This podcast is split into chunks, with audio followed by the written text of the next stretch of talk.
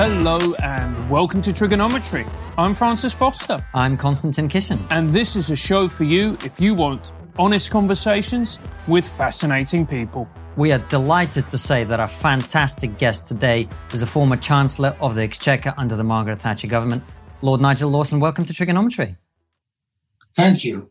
Uh, it's a great pleasure to have you on the show. Uh, as I mentioned, you were responsible for running this country's economy for over six years, I believe, uh, in the 80s. Uh, ha- and you're now well into your ninth decade on this planet. Have you seen anything like the sort of economic disaster that this country is facing at the moment in your time?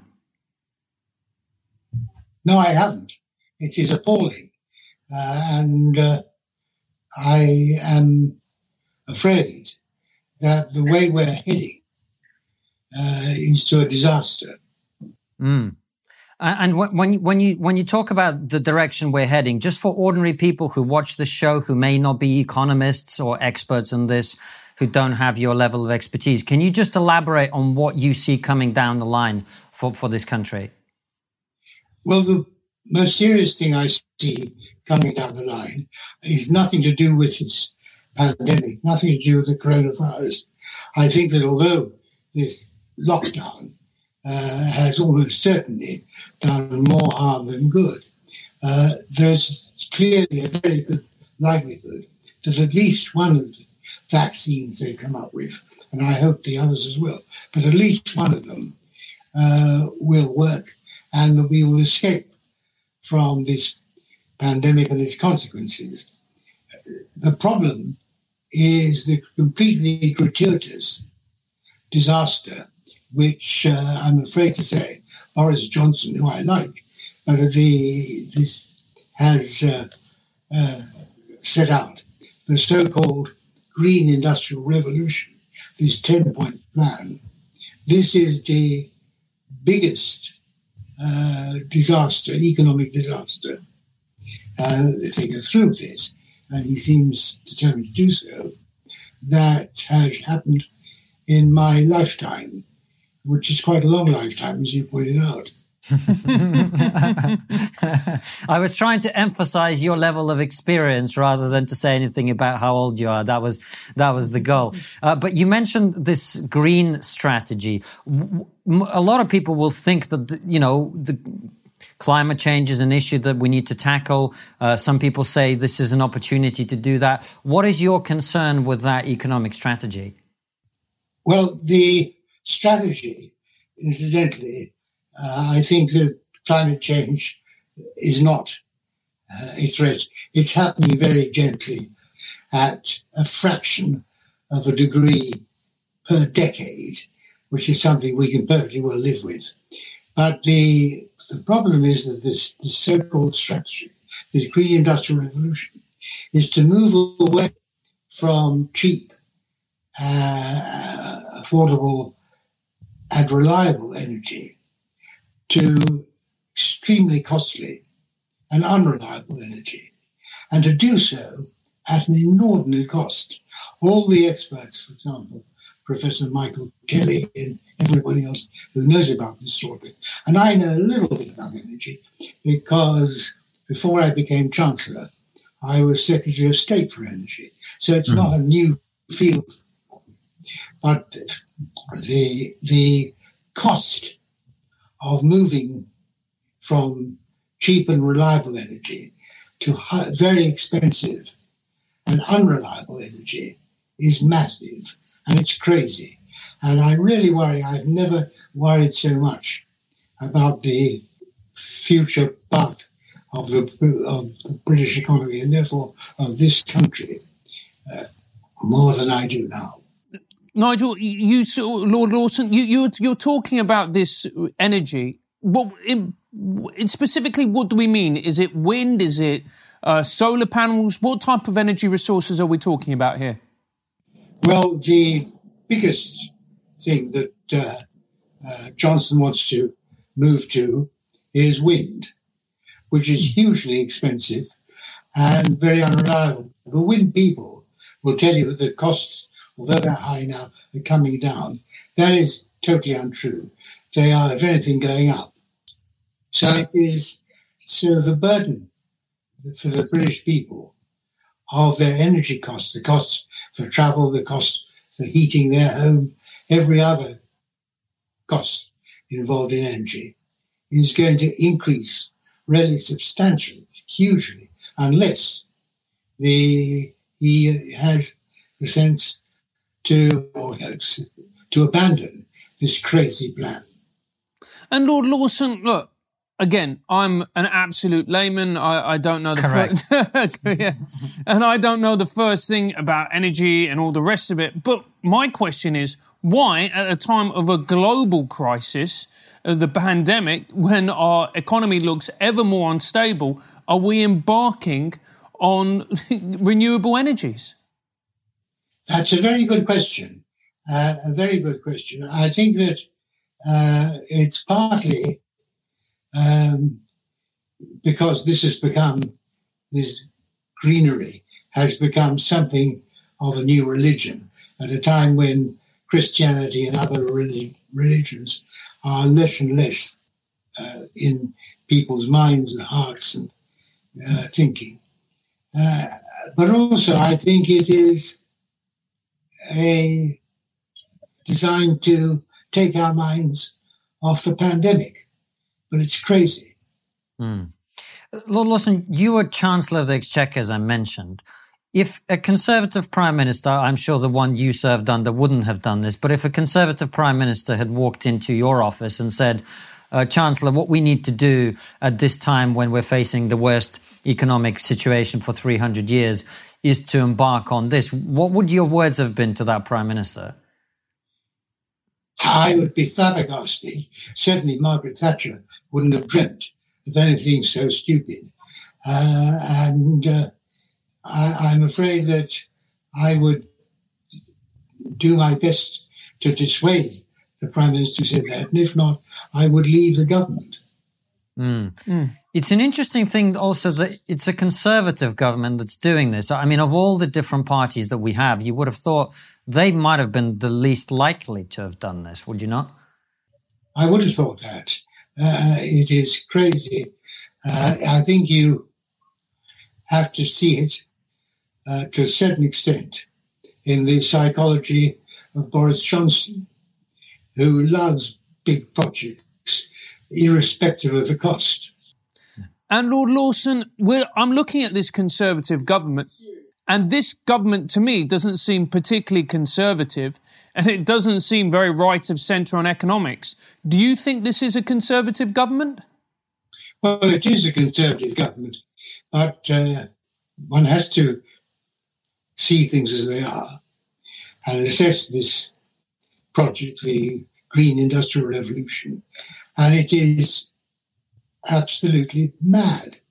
I mean, I, of course, ironically, although it's mad, the Labour opposition is supporting it, as you know. Mm. So, it, because it seems to me that in this country, we don't really have any credible opposition. If you look at, for instance, the issue of lockdown, the, gov- the, the Labour government wants us locking down even harder, even faster all the rest of it. Now you're talking about this green revolution, which is going to cost the taxpayer even more, which is going to make our energy source more unstable. Again, the Labour government are not putting any form of uh, opposition their way. So, quite frankly, does it?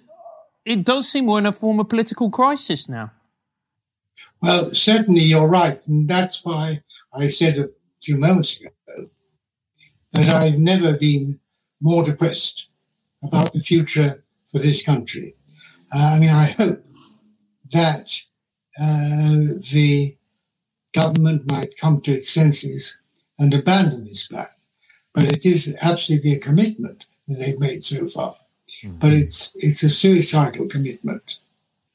And setting that to one side, uh, Lawson, I understand it's an important issue. Of course it is. But if we just rise above it a little bit and look at the bigger picture of the economy, from your vantage point, what do you see more broadly in terms of the, the cost of the lockdown, the cost of, of the pandemic, which has been great as well. Not only the response to it, but the pandemic itself. It's obviously taken lives. It's it's forced us to uh, reorganize the, the National Health Service. It's forced us to focus uh, resources in a different way. Uh, and what do you see for the country, you, you know, setting the green agenda aside? Well, sorry to be so gloomy, but the there are a number of things about the economy at this present time, uh, before the green industrial revolution uh, has got going. As you know, I hope it never will. But uh, the Boris Johnson seems determined to do it. But the the project at the moment, the, the situation at the moment, with this massive deficit, budget deficit, with this huge, massive uh, debt uh, burden of the country, uh, that in itself is quite alarming. It's not necessary to have a deficit. Uh, I mean, I was able to bring the country around, turn the country around from a uh, deficit not as big as this one now, but pretty big, to a balanced budget and indeed a very small surplus. And it's perfectly possible to do it. Uh, but at the moment, everything's going in the wrong direction. And how, how would you do it now? How would you begin to tackle the deficit and the, massive mounting debt that we've incurred? And let's be clear, it's not just something that's happened in the last eight, months. We, we've been building up this debt and expanding our deficit, which contributes to it for, for, for decades now? Well, you have to do it obviously on both sides of the balance sheet. You have to cut back on uh, government spending, mm. which to a certain extent, in his latest statement, uh, Rishi Sunak, the present Chancellor, has uh, started to do. And you also have to do a bit on, however unpalatable, on the side of raising taxation. And how severe do you, because we had austerity, we had austerity in 2008 and it lasted however long it was, I think almost 10 years. Do you see us going into a second austerity now? You might call it that. Um, but yes, that's what needs to be done. Yeah. And but how severe do you think these austerity measures are, are going to be? Are they going to be deeper and harder than they were in 2008? Well, they, we, we said they certainly need to be uh, as hard, um, uh, even now because of the consequences of the pandemic. Uh, they'll certainly have to be like that. And after all, we survived that. It wasn't a disaster. We survived that period of austerity. Uh, the world didn't come to an end. Mm. Mm. But I certainly, a lot of people would argue uh, that it was painful for many, many people. It, it, some people would say it led to a rise in crime due to a reduction in the number of police officers. We can go down the list. You know, obviously, all of that can be can be debated.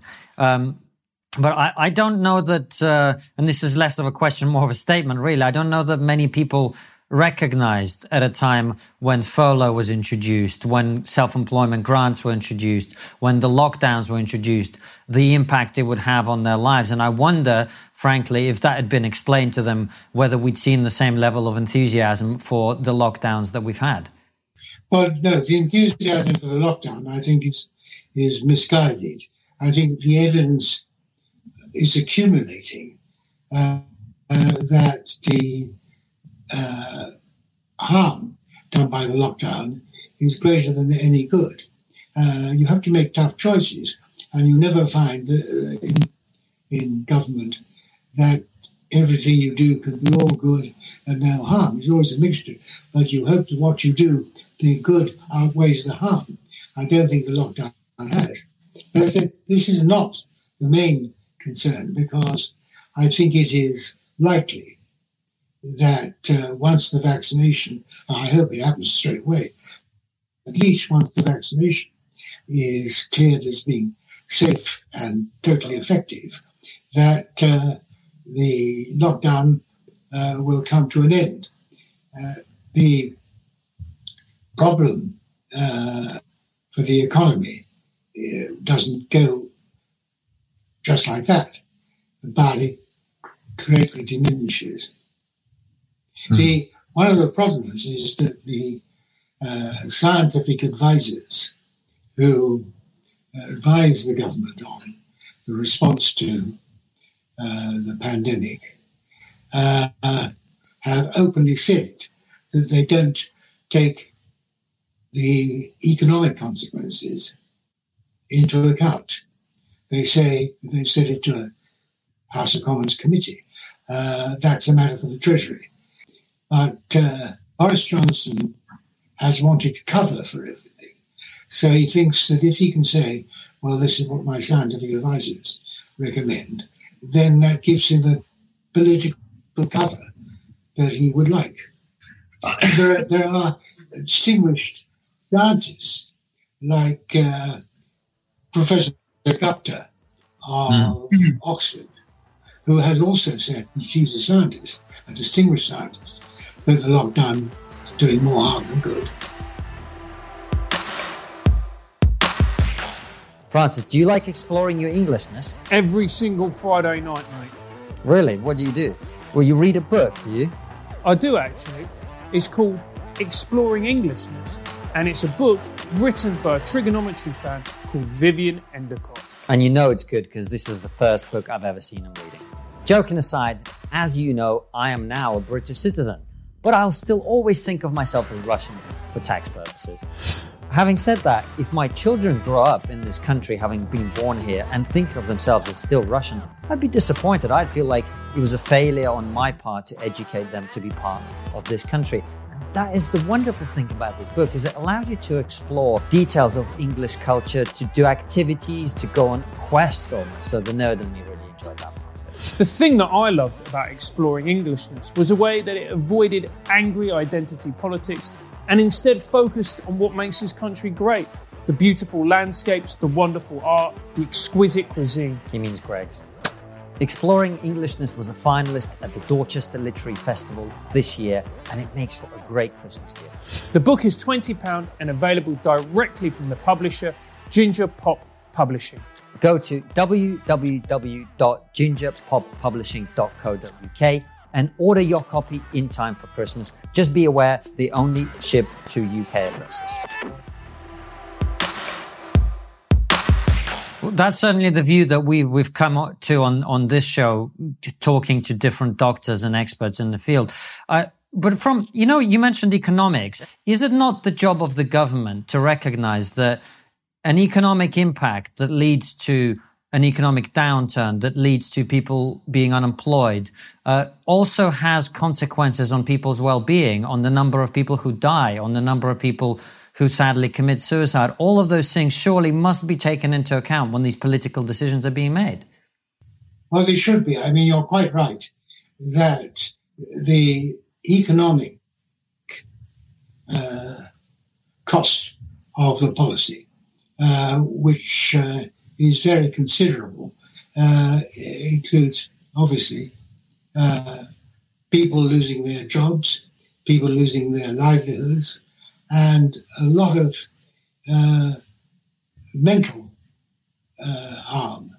So it's not, you know, it's not just some abstract or uh, abstract thing. It is. It has a mental uh, health cost as well as the economic cost. They go together. And Lord Lawson, what do you think? the no, it's, it's absolutely fine. Lord Lawson, what do you think is going to be the economic picture for us when we finally emerge out of lockdown? Do you think it's going to be very similar to a 1930 style scenario with a Great Depression? Or dare I say it, could it possibly be even worse? Yeah, I, I don't know whether it'll be worse. If we, uh, if uh, the government abandons this appalling, disastrous proposal for the green industrial revolution, uh, then it might not be worse than the 30s. It'll be very bad, uh, but the 30s were very bad too. It'll only be worse than the 30s if he goes down this uh, green industrial revolution route. Mm. Mm. Uh, you mentioned uh, Boris Johnson, and you said that you like him as a person, but you have concerns about some of his policies. Uh, we, there was a broader question we wanted to ask you because uh, the government you were part of, with Margaret Thatcher at, at its helm, uh, is a government that will be hated by many people who watch the show, and it will be loved by many people who watch the show. But neither the people who hated that government nor the people who loved it could possibly deny that it was a government made up of the big beasts of politics. Margaret Thatcher, yourself, and dozens of others, and people, frankly, on opposite benches who were equally significant political figures uh, in this country at the time. Do you feel that we have uh, the same caliber of politician as we did in your time in government? Well, it's difficult for me to be objective, obviously, but I think it was a good uh, era for the quality of uh, politicians, the good ministers, uh, and uh, but there you go. I mean, that always fluctuates, doesn't it? It does, but surely you look at the caliber of politicians being produced by both ends of the spectrum, and they both appear to be weak, lacking in character, vigor, etc., etc. Do you not find? Well, you said that. Uh, I wouldn't argue with you, but the the the, um, the thing also is that uh, Margaret Thatcher was a very fine leader, which helped a great deal. But not just that. And uh, you were saying, I think, or maybe Konstantin was, that people loved her, but they also hated her. Clearly, uh, until right at the end, anyway, um, the majority of the people supported her. I mean, she wouldn't have won three general elections on the trot if, if the people as a whole had not approved of her and her government. Mm. No, of course. Um, my point was uh, slightly different. Um, I, what I was saying was even people who hated her, who I, I, absolutely accept your point, were in the minority. None of them would have questioned the caliber of politician that she was. Uh, whereas today, I think there, frankly, there are politicians who I like and agree with, whose caliber leaves a lot to be desired because they seem to be the best of what's on offer. Uh, and that seems to, to be a concern to many people that um, we don't have the big beast of politics anymore, and the conviction politicians are very few and far between. Well, that may be so, but there are some individuals who are, uh, are able. Uh, the present chancellor, although he's very young, mm. I hmm. think is very able indeed. Mm. And what have you thought of Boris Johnson's leadership? I mean, he has come to power at a time of national crisis. The, one of the biggest challenges this country certainly has faced, certainly since the Second World War. How have you perceived his leadership to be? He's very likable, uh, and people like uh, means that people like him, and that's how he managed to win a large majority in the last election. Some people call it charisma uh, mm. In fact, that's a fancy name for being likable. Mm. Uh, and uh, but he also is a sucker for big projects. Uh, uh, you remember this ridiculous bridge over the Thames he wanted mm. to build when he was mayor of London. And uh, there, any big project, he is a sucker for. And the problem now is that he's come up with the granddaddy of all big projects. And the fact that it is totally uneconomic. And it's uneconomic not in the sense that the cost to the taxpayer be enormous, but the cost to any everybody's electricity bills, even if it can be done, incidentally, which is not clear, the cost of everybody's electricity bills, their heating bills, their cars and so on, uh, will be completely unaffordable. And that's why no other country in the world is doing it, incidentally. Mm. So, so it does does beg the question. Then, why is he doing it? Is it purely ego? Is it because he he genuinely believes in this project? What? Why do you think the reasons are? Well, you have to ask him. Uh, but uh, why do I think? Uh, I think he gets swept away by the idea of this, as the French call them, grand projet. And uh, he doesn't bother about the cost or the economics or anything like that. So it is very important that his colleagues talk him out of this before he feels that he's uh, got in too deep and can't uh, ex- extricate himself.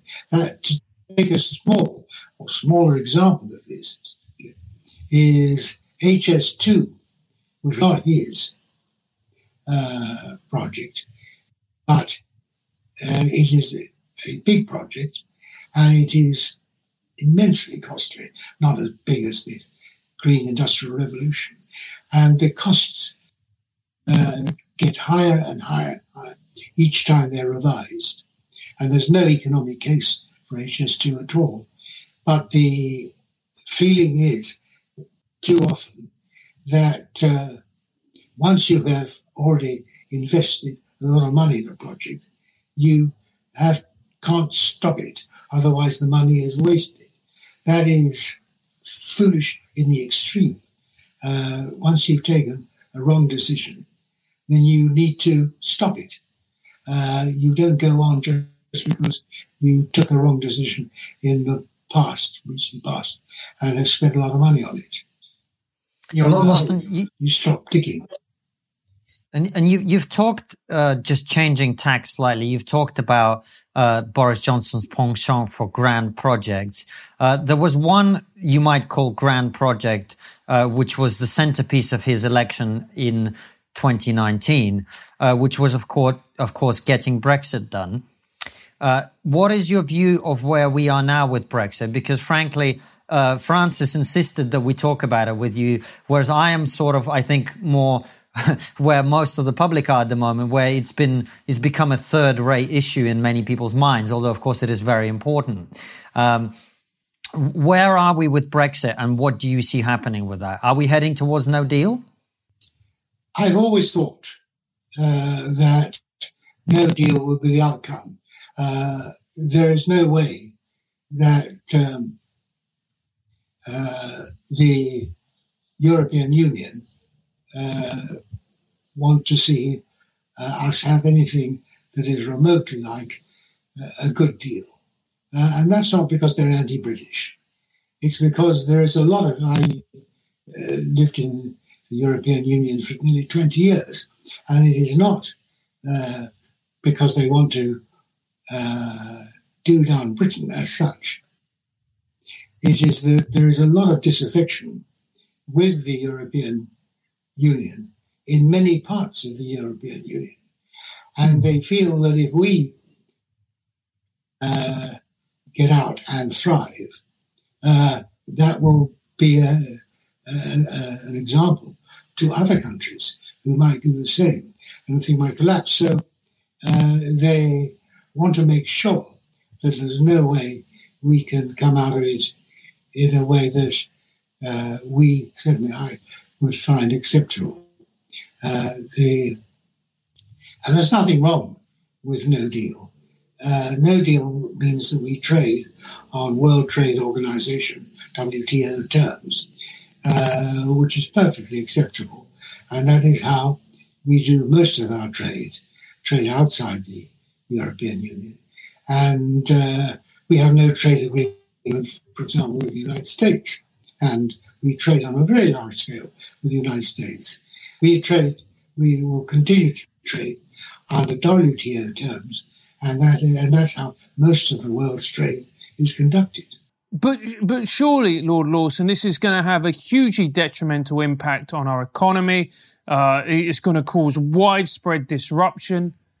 We've had Matthew Parris on the show who said that no deal was going to be is going to be disastrous. But you you disagree with this? Yes, completely. I don't think uh, Matthew Parris, although he's a most entertaining journalist, is has any great knowledge of economics. Uh, the uh, if we have no deal, how we do economically is going to be dependent on how well we conduct our economic policy, which is a matter for us uh, outside the European Union. I mean, self-government uh, is not uh, a terrible thing, you know. Uh, we gave self-government to huge numbers of uh, countries within the British Empire, Commonwealth, if you like. And uh, it is astonishing, and this was commended that we uh, gave them self government. It's very odd that people don't think we're capable of governing ourselves. Uh, would you would you uh, deny that there would be a lot of disruption though? I mean, short term disruption can be uh, a reasonable price to pay for for long term outcomes that you want. W- would you accept that a no deal would be bad in that sense, at least in the short term? Well, there'll be some disruption, certainly, uh, but that's not serious. And of course, don't forget that we would no longer have to pay the massive annual subscription we have to pay to be members of the European Union. That seems to have become forgotten, but it is very substantial. You remember at the beginning of the Thatcher government, there was a great uh, negotiation. Uh, in fact, it started under Labour. It was Jim Callaghan who, to begin with, said that we are paying a quite excessive subscription to, to the European Union. And uh, he didn't get anywhere. Margaret Thatcher took up the baton, and she did get a rebate uh, agreed. But it's only a partial rebate. We're still net contributors to the rest of the European Union on a large scale. So that has to be offset. Not having to continue that needs to be offset against the short term disruption.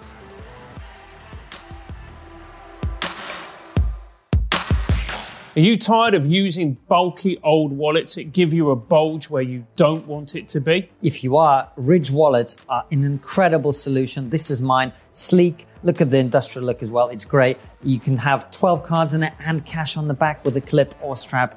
They're incredible. We've got one for the whole team. Francis has one. I have one. We even got Anton one, but Anton's from Liverpool, so he flogged it on the black market. Absolutely, he did. And it also gives you a lifetime guarantee, which means that you will probably, if you won't, only have one wallet for the rest of your life. The amazing thing about Ridge wallets, they are so confident in their product and rightly so that they will give you 45 days to test drive their product. That means you get the wallet, you use it, and if you don't like it, you can return it within 45 days. And because Ridge are such great guys, they're going to give you 10% off and free worldwide shipping and returns. To take advantage of this fantastic offer, go to ridge.com forward slash trigger. That's ridge.com forward slash trigger and use our code, which it will not surprise you is also trigger.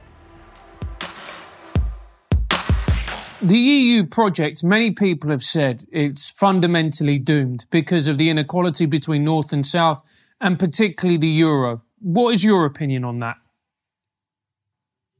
Yeah, well, that's that is that is actually a fundamental uh, point for the European Union is, is actually a political project, uh, almost entirely a political project.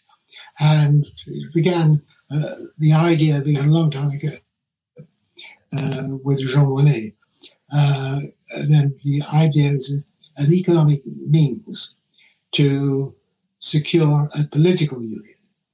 Now, that's fair enough if you want to be part of a political union.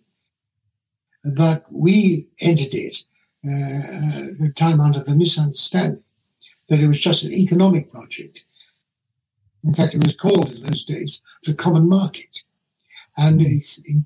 progressively, the European, the political nature of the European Union, which is not disreputable, but I just don't share it, and the British have never shared it, uh, makes it wrong for this country and unacceptable for this country, which the people of this country uh, decided in the referendum. I remember a long time ago, I knew uh, a leader of the Labour Party who died before he could become Prime Minister, Hugh Gaitskell. And he was passionately opposed to British membership of the European communities, I think it was called in those days, on precisely this ground, because it was a political project, not an economic project at all, and a political project which is not what we in this country want to be part of. So, as far as you're concerned, we're heading towards no deal, uh, and that's fine, and that's where we were going to get to anyway. Well, I I think that we could uh, sign a deal, but it would be a very bad deal. That's the only one that uh, our negotiators at the other side of the table uh, will offer us. And so I uh, think that we will most likely end with no deal, which is better than a bad deal. Uh, and it's, indeed, it's the only way that uh, we can secure our freedom and independence and have a warm and close relationship with them. Uh, no hostility. Uh, we have a warm and close relationship with the United States, but that doesn't mean to say we want to be part of the United States. And what what do you see, uh, Lord Lawson, as a future of the euro? Do you think it's ultimately a currency that can survive and thrive, or do you think that it's in its death now? Well, it's certainly not thriving. Uh, but at the moment, of course, all uh, attention is focused on the pandemic. But uh, the, the euro is certainly not a thriving currency at all. Uh, but um, I think that it creates problems for a number of countries, uh, Italy in particular, in the European Union. And uh, we decided not to join the euro, mm. which was absolutely right. But of course, it means we have even less influence uh, on any European Union decisions than other countries, uh, because what happens in the European Union, the way decisions are taken, is that they have a meeting first of the Euro group, the group of countries in the European Union who have adopted the euro as their currency. And they reach a conclusion. Uh, and once that conclusion is reached, that is a majority in the European Council. And so we have no influence whatsoever. We've mm. ne- never had a great deal of influence within the European Council, but it has greatly diminished almost to zero uh, following the uh, coming of the euro and the euro group, which is an inbuilt majority and doesn't need to concern itself with countries that have not adopted uh, the euro, including the United Kingdom. And Lord Lawson, we we're obviously leaving, and I mean that has, it's been a palaver, but we're finally leaving the European Union next year. Do you think that's going to be the start of a domino effect with more and more countries leaving the EU? Depends how we conduct ourselves, how successfully. Um, the greater the success of the United Kingdom outside the European Union, uh, the more tempting it will be for the people of other countries to say, well, we might do that. And if we make a mess of things, of course, uh, then uh, it will be uh, less likely that other countries will wish to follow our example. But I very much hope that we won't make a mess of things. There's no reason why we should. Mm. And as I said, uh, we will uh, be free from having to make this massive uh, annual uh, contributions or annual subscription to the European Union coffers. And Lord Lawson, if you look back to that election, or the referendum, I should say, in 2016, and you see all the turmoil that has happened in this country, the arguments, the fact that it's a highly divisive issue, do you still think that having that referendum was the right thing to do for the UK? Absolutely. There's no way we could uh, extract ourselves from the European Union without having a referendum of the British people.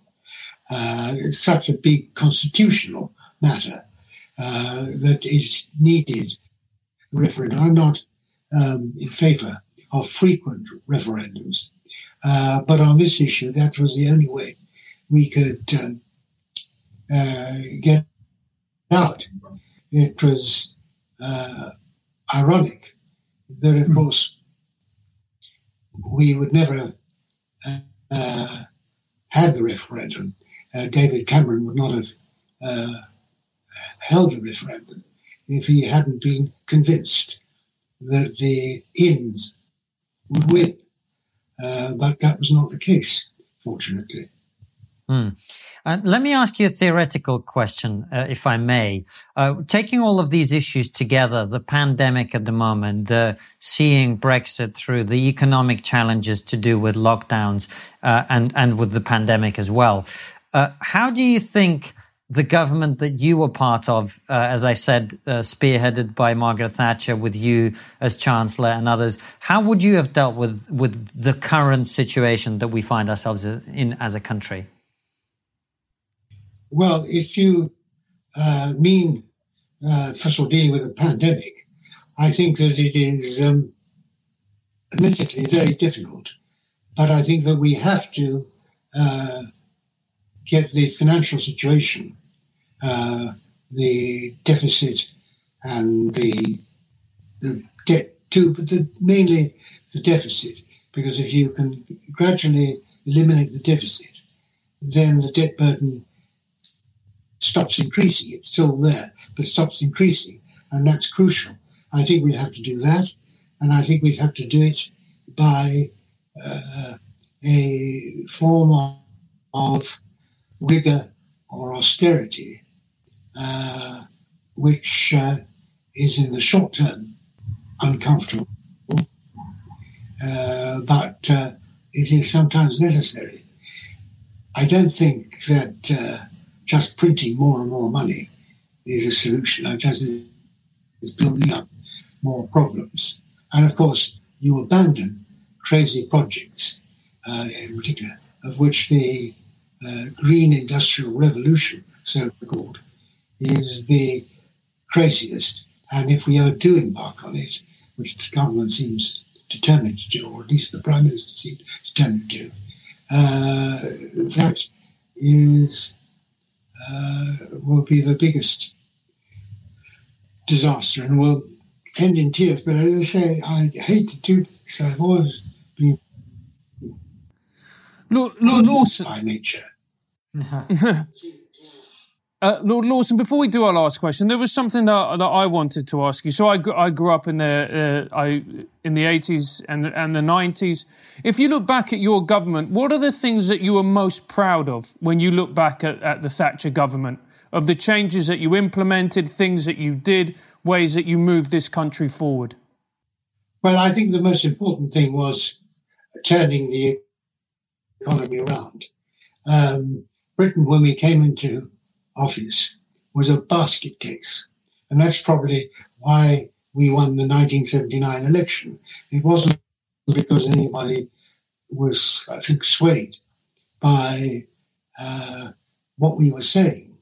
It was just because the economy was in such a mess with strikes all the time, uh, huge industrial unrest, and uh, an economy which is regarded uh, with pity by countries around the world. And we turned it completely around. And at the end, we were regarded as an example of how to conduct uh, economic policy successfully. And uh, that increased our influence considerably. And the, there were a whole lot of things which were classical uh, economic policy may be, but there are also other things which we were complete innovators. And subsequently, other countries have copied us. For example, privatization. Nobody had ever heard of privatization. In fact, there wasn't a word for it uh, when we entered office. Uh, we embarked on a massive privatization campaign, which improved the working of the economy considerably and led to other countries uh, uh around the world uh, copying us, following us. And there were um, privatization policies in, came in force in most countries of the Western world. And uh, well, the main thing was the successful conduct of economic policy of the economy uh, and uh, in the widest sense, and trade union reform, incidentally, was part of that necessary process. And as I say, we became an example to the rest of the world. And Lord Lawson, on the flip side as well, what were the mistakes that you thought you made in government? Because every government makes mistakes and yours was no different. What were the things looking back that you now go, we got that wrong or we handled that badly? Before Lord Lawson answers, can I just say Vladimir Putin's government has never made any mistakes? No, well, it's not that we never make mistakes, but we forget them uh, or learn from them. But I can't tell you this uh, after this lapse of time, uh, which uh, what the mistakes were. Every, every government uh, makes mistakes, except of course Mr. Putin's. Uh, and if you can bother to read my memoirs, mm. I um, you will find I acknowledge mistakes there in the memoirs, and I genuinely can't remember what they were now. plus, plus, it greatly outweighed the minuses. How very convenient. that is the best get out of jail free card I've ever heard in my life, Lord Lawson. um, well, Lawson, it's been an absolute pleasure to have you on the show. We know you watch the program from time to time, and that, that is a big honor for us to have you as a guest here. Before we let you go, uh, we should, of course, say everyone should read your memoirs. Uh, but uh, tell us what is, in your opinion, other than the green industrial revolution, because I feel like you've stuck the button on that one pretty hard today. Other than that one issue, uh, what is the one thing that no one is talking about that we really should be? Well, I sorry to be a bore, but I think that dwarfs, that eclipses everything else at the present time. Uh, and I, as I say, I am very concerned uh, very concerned. Uh, although I haven't got much longer to live, uh, I'm concerned about this country. And of course, I have children and grandchildren, so I do care about the future. But uh, I'm sure that if there were anything else, you would have raised it. your, your, confidence is extremely misplaced, Lord Lawson, but we thank you for it nonetheless. Uh, it's been an absolute pleasure speaking with you. We hope you at home have enjoyed it as well, and we will see you very soon with another brilliant episode. Take care. See you soon, guys. Thank you, and bye bye.